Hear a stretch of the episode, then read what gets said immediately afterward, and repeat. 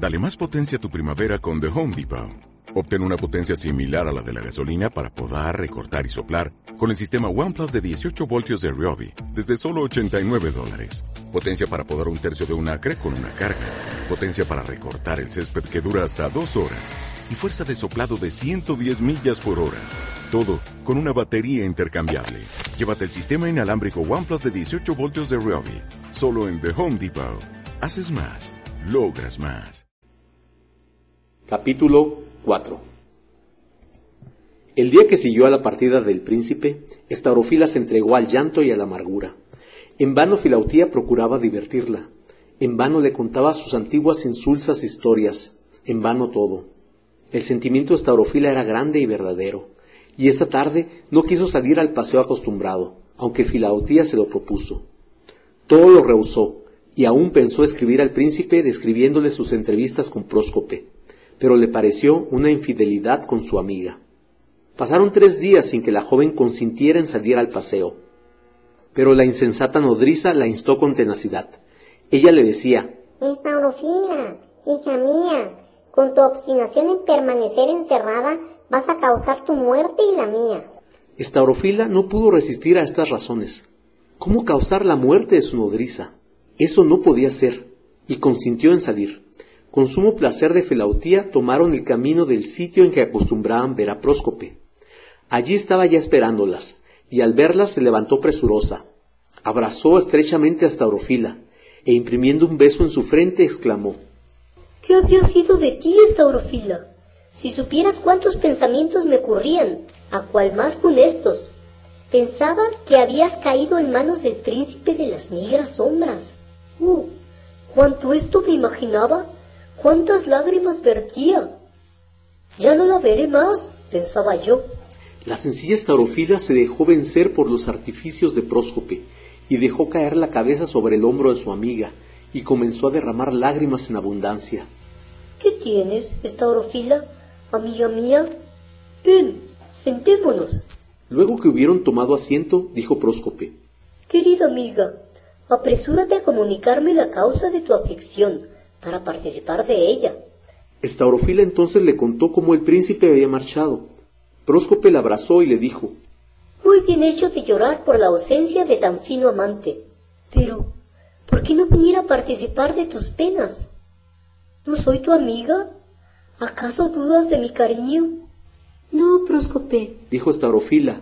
No dudo de tu cariño, pero el inmenso dolor que sentía por la ausencia del príncipe no me dejaba aliento para nada. Pues has hecho muy bien de afligirte como te he dicho, replicó Próscope. Pero has hecho muy mal el no venir a buscarme. ¿Qué has olvidado acaso que siempre que me has confiado tus penas he procurado aliviarlas? Estaurofila dio nuevas disculpas a su amiga y se echó en sus brazos.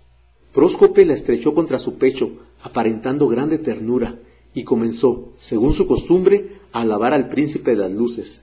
Pero luego habló de ella, de Pródotes, de la ternura con que la amaba. Sí, querida mía, decía. Pródotes me ama con extremo. No hay sacrificio que no esté dispuesto a hacer por mí. Un capricho mío es una orden para él. Nada, nada me niega. Soy muy feliz a su lado. Estaurofila escuchó con suma atención los lances en que Pródotes, según le decía Próscope, había hecho mil sacrificios y pasado muchos trabajos, y esto solo por darle gusto. Ya el sol había desaparecido. No alumbraba más que la débil luz de la luna cuando Estaurofila volvió a su palacio, donde encontró a Buletes muy inquieto por su larga ausencia, y la amonestó con dulzura a que no permaneciera tanto tiempo fuera de aquel palacio. Aquí, le decía, yo velo por ti, pero tú lo sabes, no puedo separarme ni un instante de esta fortaleza, y cuando tú te hallas fuera, no tengo reposo. Ella le contestó que no se exponía, que si corriera algún peligro daría voces, pero que permanecer siempre allí no era posible, que moriría de tristeza. Y al decir esto, comenzó a llorar de tal modo que Buleta estuvo a bien retirarse. Esa noche la pasó esta orofila bien triste, y a veces pensaba que Próscope tenía razón, y que Buletes era demasiado severo, y le parecía Próscope muy feliz, puesto que gozaba de libertad y Pródotes cumplía sus deseos. Y al día siguiente, y otros muchos iban, sin que nada pudiera impedírselo, a reunirse con Próscope, la que no dejaba escapar ninguna ocasión de ir preparándola al fin que se había propuesto, y veía con maligno y sumo placer que se dejaba conducir al precipicio. Una tarde, después de una larga conversación, dijo Próscope a su amiga, Querida mía, cuán grande debe ser tu sufrimiento al verte separada de un amante tan cariñoso como el príncipe de las luces. Oh, sí, dijo suspirando Estaurofila. Sí lo es. ¿Y cuánto durará esa ausencia? preguntó Próscope. No lo sé, contestó la joven. Oh, replicó Próscope. Eso es insoportable. ¿Y tú lo sufres? Pues poco manifiestas el amor de que blasonas. Pero yo, ¿qué puedo hacer? El príncipe se marcha, dijo Estaurofila llorando. ¿Qué puedes hacer? exclamó Próscope. Pues yo si no estuviera cierta de que Pródote se me uniría muy pronto, sabiendo dónde se hallaba, yo sé muy bien lo que haría. Pues, ¿qué harías? preguntó Estaurofila. Oh, respondió con viveza la astuta joven levantándose. Me pondría en marcha. Estaurofila se levantó también y dijo, Yo no sé el camino del castillo de la cumbre. Amiga mía, contestó Próscope con fingida vehemencia. Qué frívola disculpa. No sé el camino. Pues yo preguntaría, y no dejaría de andar hasta encontrarle. ¿Qué me importaban los trabajos y los peligros? Pero... prosiguió con más calma. Aquí ni esa disculpa tienes, porque yo sé el camino y puedo conducirte por él. Y al decir esto, tendió la mano a su amiga e instaba también a Filautía, que permanecía sentada, pues oyendo que se trataba de subir un monte, temía cansarse y solo pensaba que a ella le resultaría algún placer puesto que era Próscope la que lo proponía. Y pensando esto se paró, aunque lentamente. Esta orofila, tomando la mano de su amiga, dijo Estoy pronta a marchar. No me arredra lo penoso del camino, pero ¿y si al príncipe no le agradara? ¿No le agradara? repitió Próscope. ¿Qué sorpresa puede haber más agradable para un amante que ver a la persona amada? ¿Qué te detiene? Esta orofila no se detuvo ya, y conduciéndola Próscope tomó el camino del castillo de la cumbre. Difícil era, por cierto, este camino. Tenían que trepar grandes peñascos, era necesario ayudarse con las manos, y a uno y otro lado se veían hondos precipicios en cuyo fondo se escuchaban los gritos de horribles fieras. Estaurofila temblaba de espanto, y Filautía exhalaba hondos gemidos. Muchísimo trabajo le costaba a la pobre niña trepar aquella empinada montaña sin auxilio alguno. Próscope, sonriendo, le tomó la mano y le dijo Ven, querida mía, te has fatigado demasiado. Con un pequeño rodeo encontraremos un camino más fácil. Y en efecto, tomaron diferente camino del que habían seguido hasta allí, llano y sembrado de flores. Mas cuando Filautía felicitaba a Staurofila por aquel cambio, salió de entre un bosque una multitud de soldados de las negras sombras que las rodearon. Estaurofila dio un grito y quiso huir, pero le fue imposible. Tomó la mano de Próscope temblando.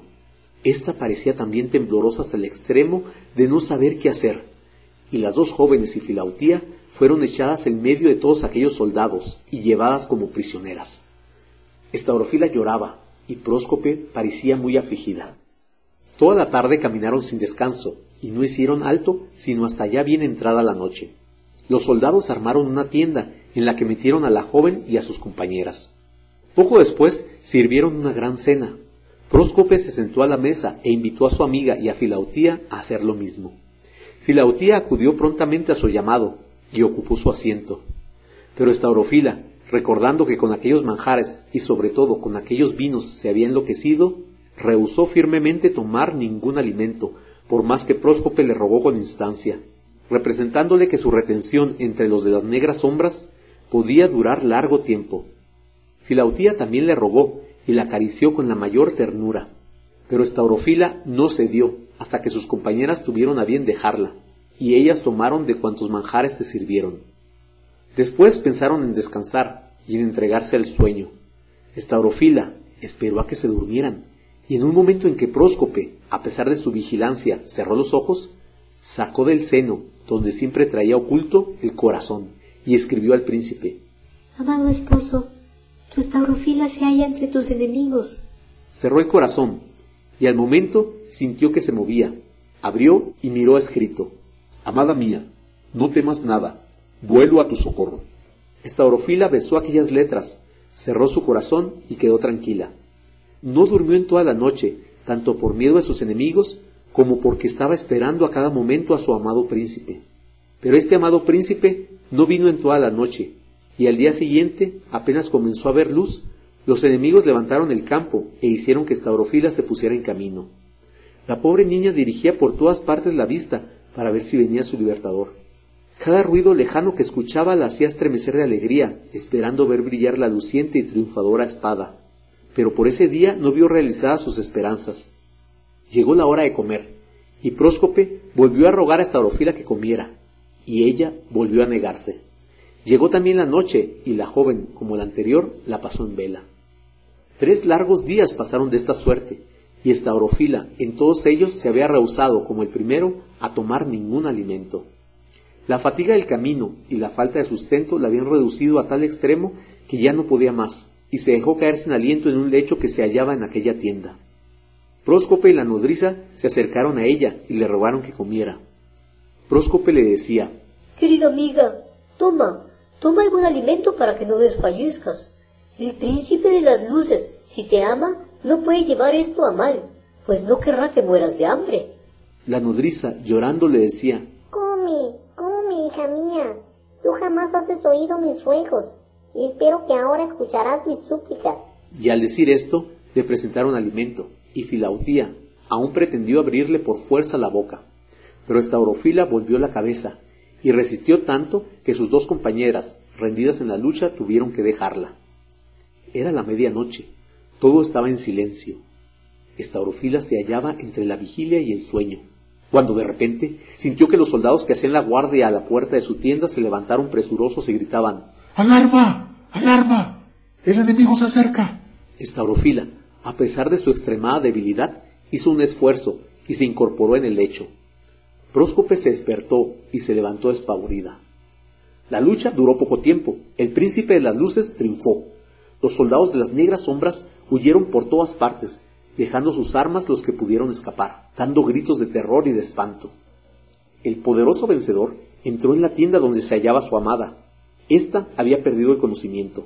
Filautía estaba temblando y Próscope había oído con los fugitivos. Cuando Estaurofila recuperó el sentido, halló a su lado al príncipe de las luces y pensó volverse a desmayar de placer, de placer dulcísimo, inmenso. El príncipe le dijo afectuosas y tiernas palabras, Ven, le decía, a descansar de todas las fatigas. Ven, amada mía, ven a tomar los manjares que están preparados para que te sustentes. Tómalos, porque estos manjares no te han de hacer mal. No temas nada, paloma mía, acércate. Estaurofila, sostenida por el príncipe, tomó asiento en aquella mesa. El mismo príncipe le sirvió manjares de sabor delicado, y que al mismo tiempo que la regalaron, la sustentaron de tal manera que se halló fuerte como si no hubiera pasado días sin comer. Después la llevó el príncipe a su lecho diciéndole, Descansa y duerme, querida mía, sin ningún temor. Y dejándola desenvainó la espada, salió y pasó toda la noche velando a la puerta de la tienda donde dormía su amada. Estaurofila, hasta que el príncipe hubo salido, no pensó en Próscope. ¿Qué habrá sido de ella? se decía. ¿Por qué no permanecería a mi lado? ¿Huiría por temor de lo que sucedería después? Si yo le hablara al príncipe de ella, la buscaría y la traería a mi lado. Pensó un momento si llamaba al príncipe, pero se acordó que su amiga le había prohibido que hablara de ella sin su permiso.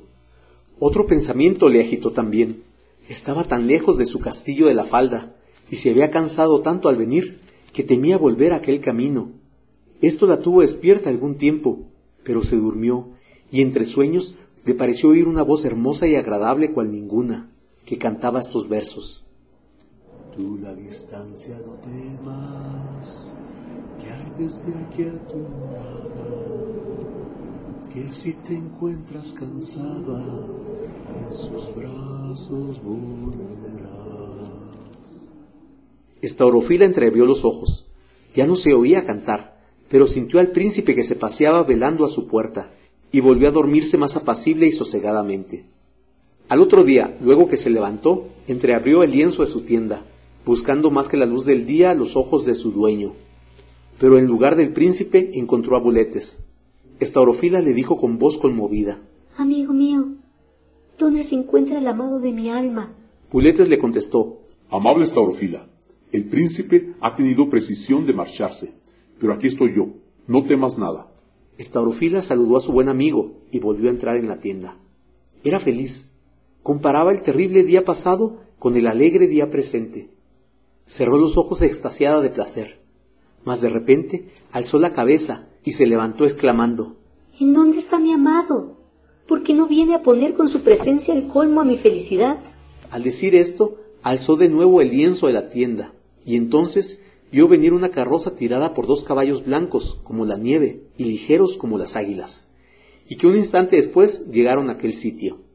Buletes presentó la mano a Estaurofila y le dijo Amada niña, el príncipe de las luces te espera en tu antigua habitación y manda esta carroza para que no te fatigues en el camino. Estaurofila, radiante de alegría, subió en la carroza acompañada de Buletes y Filautía. Allí Buletes le dijo, En gran cuidado me tuviste aquella noche fatal, en que no te vi volver a tu morada. Hice que te buscaran por todas partes, y no sé cómo pintarte mi dolor y mi congoja cuando vi que no aparecías. ¿Cuál sería la suerte de la hija de mi corazón, de la esposa de mi señor confiada a mi cuidado? ¡Ah! No podía sosegarme ni un momento. No hallaba en nada consuelo. Mas ahora que por fin vuelvo a verte, no quiero hacerte ninguna reconvención. Pero dime, ¿qué pasó? ¿Cómo fue esto? Estaurofila, con el semblante encendido, exclamó. Ruletes, perdón, perdón. Quise ir a ver al príncipe del castillo de la cumbre. ¿Al castillo de la cumbre? Dijo Buletes admirado. ¿Sola tú, sin saber el camino? ¿Cómo pudieras haber llegado? ¿Quién? Dime, ¿quién pudiera haberte conducido a él? Yo pensaba, dijo la joven, que preguntando, adivinando. Eso no hubiera sido posible, replicó Buletes.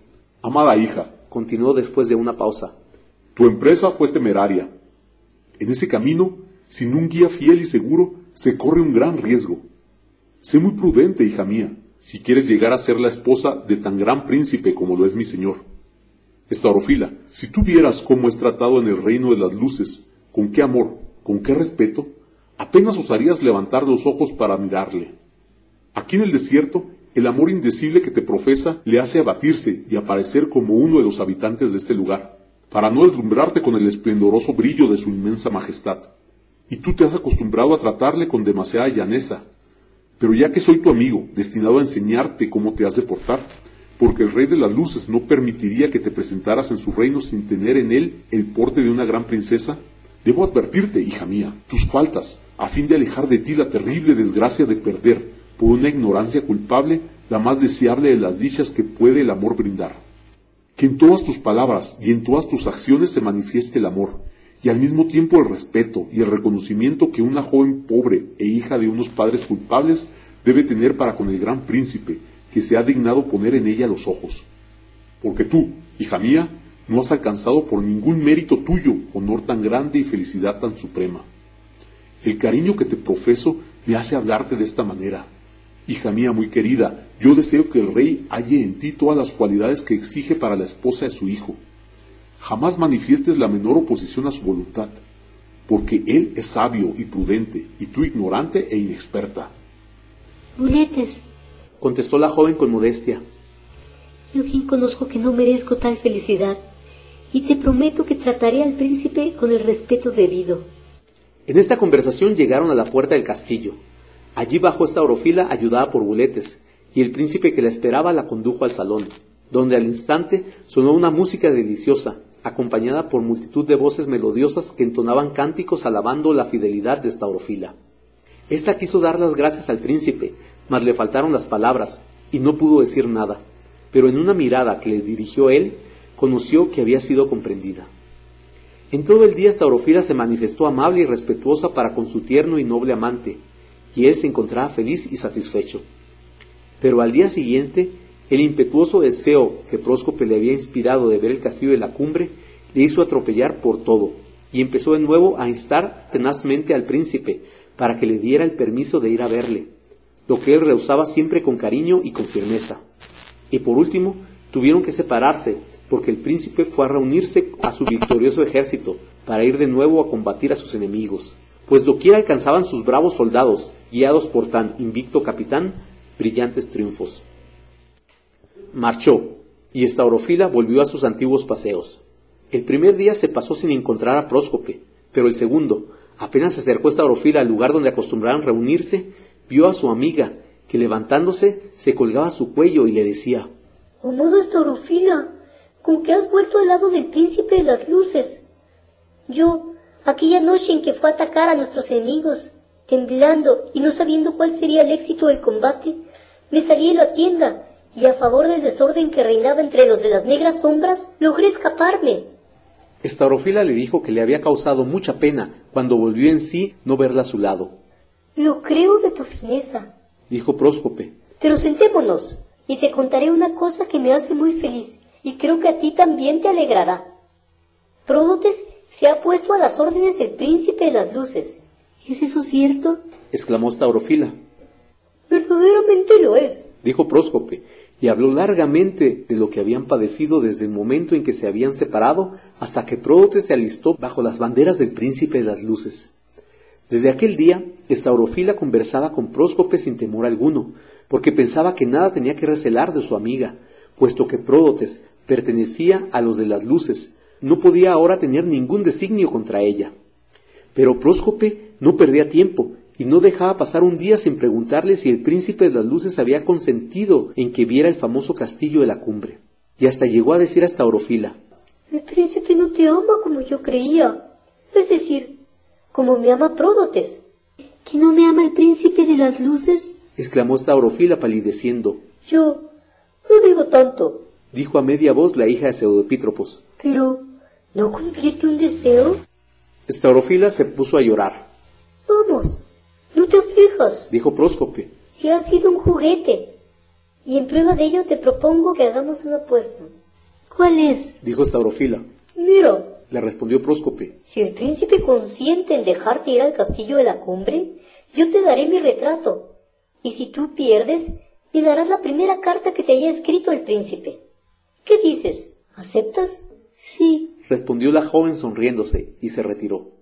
Después de aquel día Staurofila importunaba sin cesar a Buletes para que le diera el permiso de ir al castillo, y Buletes le contestaba que no era prudente. Y la incauta joven se reunía con su amiga y ésta le preguntaba ¿Ya tienes el permiso? Y ella, humillada hasta el extremo, le respondía que aún no lo tenía. Estaurofila, mal aconsejada, resolvió no poner mano en sus trabajos hasta que se le concediese lo que pedía. Buletes instaba y suplicaba continuamente, pero la joven había resuelto no ceder, y no cedió.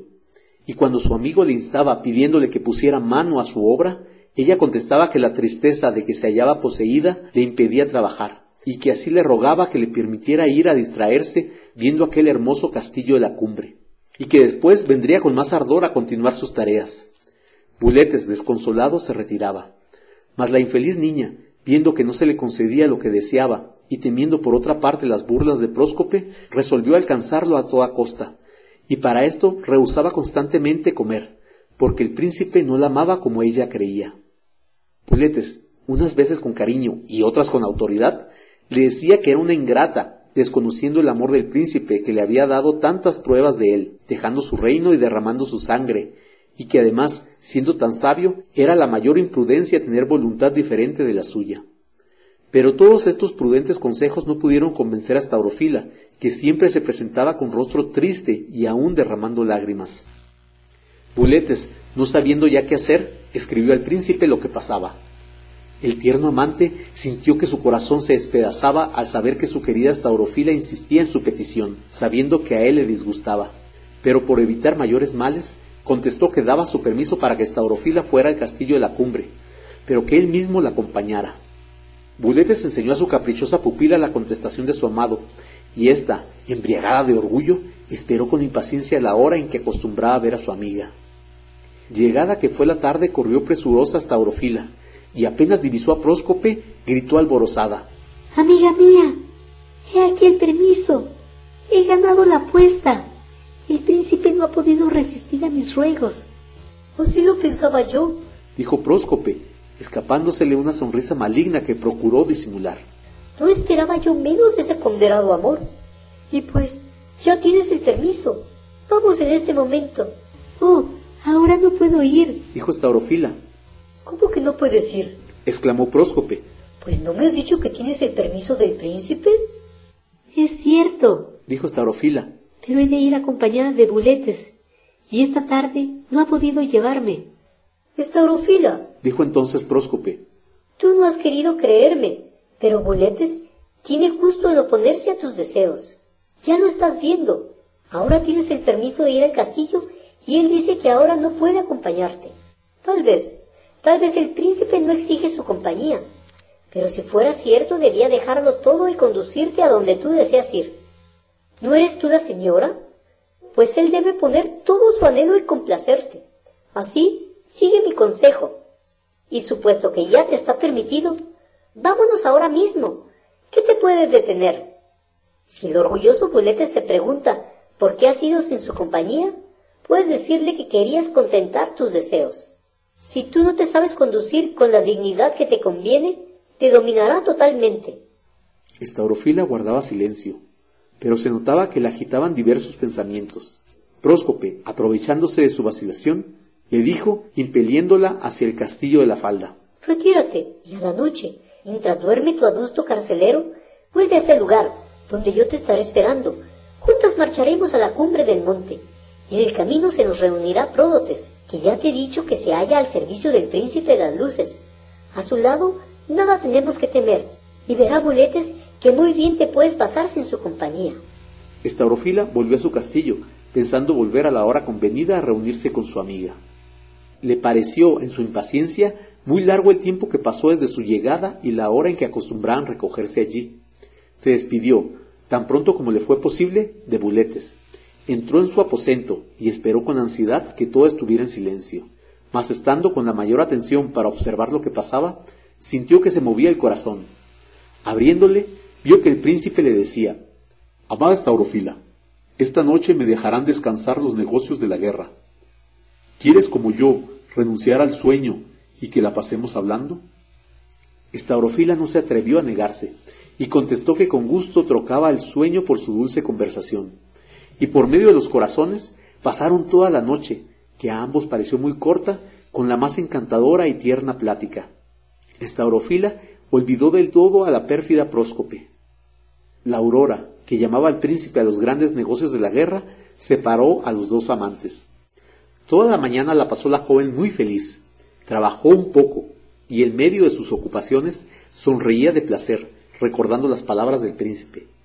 Mas en la tarde, a la hora acostumbrada, la nodriza le rogó que saliera al paseo. Ay, Estaurofila sintió pesar y vaciló, pero Filautía insistió, y la joven no pudo resistir a sus instancias. Se encaminaron al sitio donde siempre las esperaba Próscope. Allí estaba ya, y luego que divisó a Estaurofila, la llenó de quejas y lloró amargamente porque la había tenido toda la noche esperando. Estaurofila se compadeció de ella y le dio mil disculpas. Olvidemos lo pasado, dijo Próscope.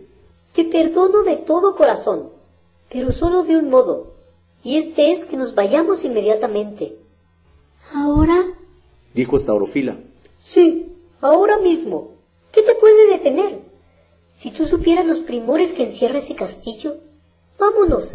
Si te pidiera yo como boletes que hicieras un sacrificio, vaya que dudaras.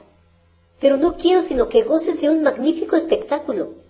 Esta orofila, arrastrada por la curiosidad que tenía de ver aquel castillo y por el deseo de contentar a su amiga, se resolvió a ponerse en camino. Próscope, arrebatada de alegría, la colmó de caricias y sin más detenerse emprendieron la marcha. La subida de aquel monte, como ya se dijo otra vez, era penosa, pero Próscope alentaba y sostenía a Staurofila y a su nodriza. A poco andar encontraron a Pródotes, que portaba la librea de las luces. Este se acercó a Staurofila, y después de haberse inclinado profundamente ante ella, le dijo que el príncipe de las luces, pensando que Staurofila, una vez obtenido el permiso de ir al castillo, podría hacerlo de una hora a otra, lo había mandado a él para esperarla. Estaurofila, más y más engañada con esto, siguió caminando tranquilamente. Llegaron por último a la puerta del deseado castillo. Pródotes dijo, presentando esta orofila, que aquella hermosa joven era la futura esposa del príncipe de las luces, que quería entrar. Al instante, aquellos fuertes guerreros hicieron a Estaurofila los honores debidos a la princesa de las luces. Pródotes le pidió al conserje las llaves de todos los aposentos, y al punto le fueron entregadas.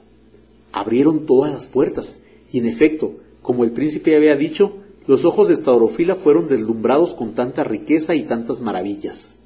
Había joyas de inmenso valor y exquisita belleza, salones decorados con toda especie de armas, Allí se veían innumerables despojos que el siempre victorioso príncipe había quitado a sus enemigos. Si Estaurofila no hubiera estado tan divertida, habría notado el furor pintado en el rostro de Pródotes.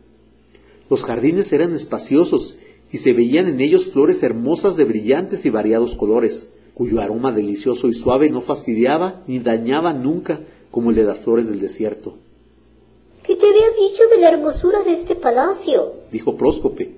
¿No te alegras de haber venido? La joven contestó afirmativamente. En fin, llegaron a la única puerta que faltaba abrir. Midieron todas las llaves y ninguna le vino. Entonces Pródotes se acercó a la alcaidía y pidió la llave de aquella puerta. El fiel servidor le contestó que el príncipe lo habrá prohibido para otros, pero no para su esposa. El alcaide dijo que si la princesa lo exigía, no tenía más que ordenar. Próscope, entre tanto, le decía por lo bajo a Staurofila. Mundo que se abra. ¿Qué cosas tan bellas habrá tras esa puerta? Pródote se acercó a ella para ver qué ordenaba. Ella contestó que exigía que se abriera, y la llave le fue entregada. Pródotes abrió y entraron a un patio. Allí vieron una jaula de fierro y dentro de ella la espantosa sierpe de siete cabezas, vencida y encadenada. El monstruo se levantó, haciendo sonar sus cadenas y fijando sus ojos en Estaurofila. Esta quiso huir, pero Próscope la detuvo por la ropa diciendo ¿Qué te puede hacer tras esas rejas?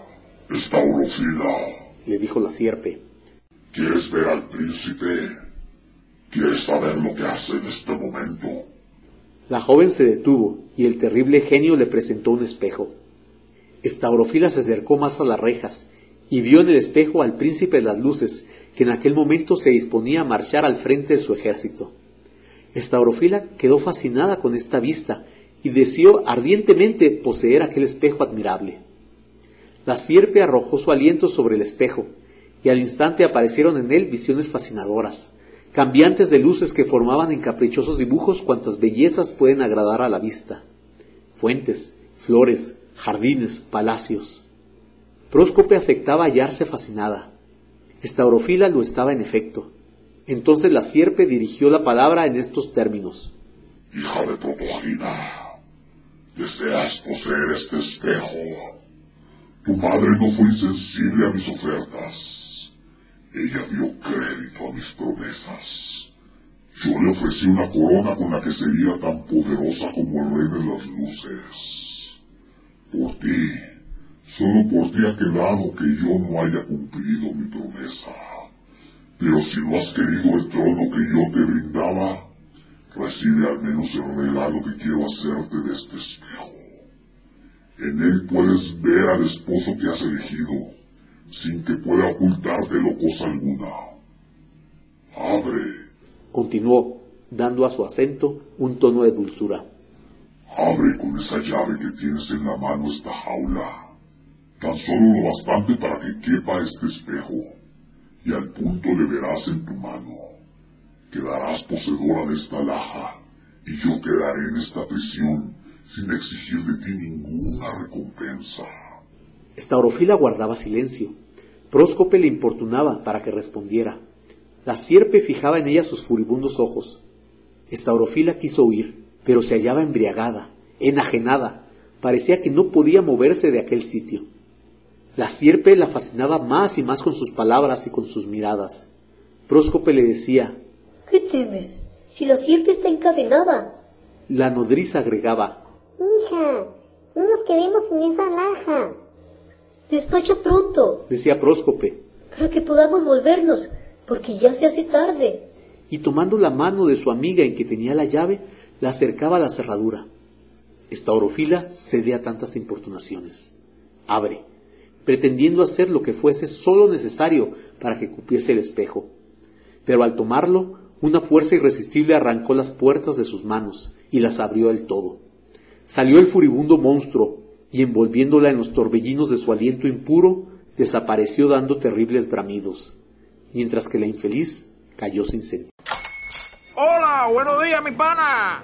Buenos días, bienvenido a Sherwin Williams. ¡Ey! ¿Qué onda, compadre? ¿Qué onda? Ya tengo lista la pintura que ordenaste en el ProPlus app. Con más de 6.000 representantes en nuestras tiendas listos para atenderte en tu idioma y beneficios para contratistas que encontrarás en aliadopro.com. En Sherwin Williams somos el aliado del PRO.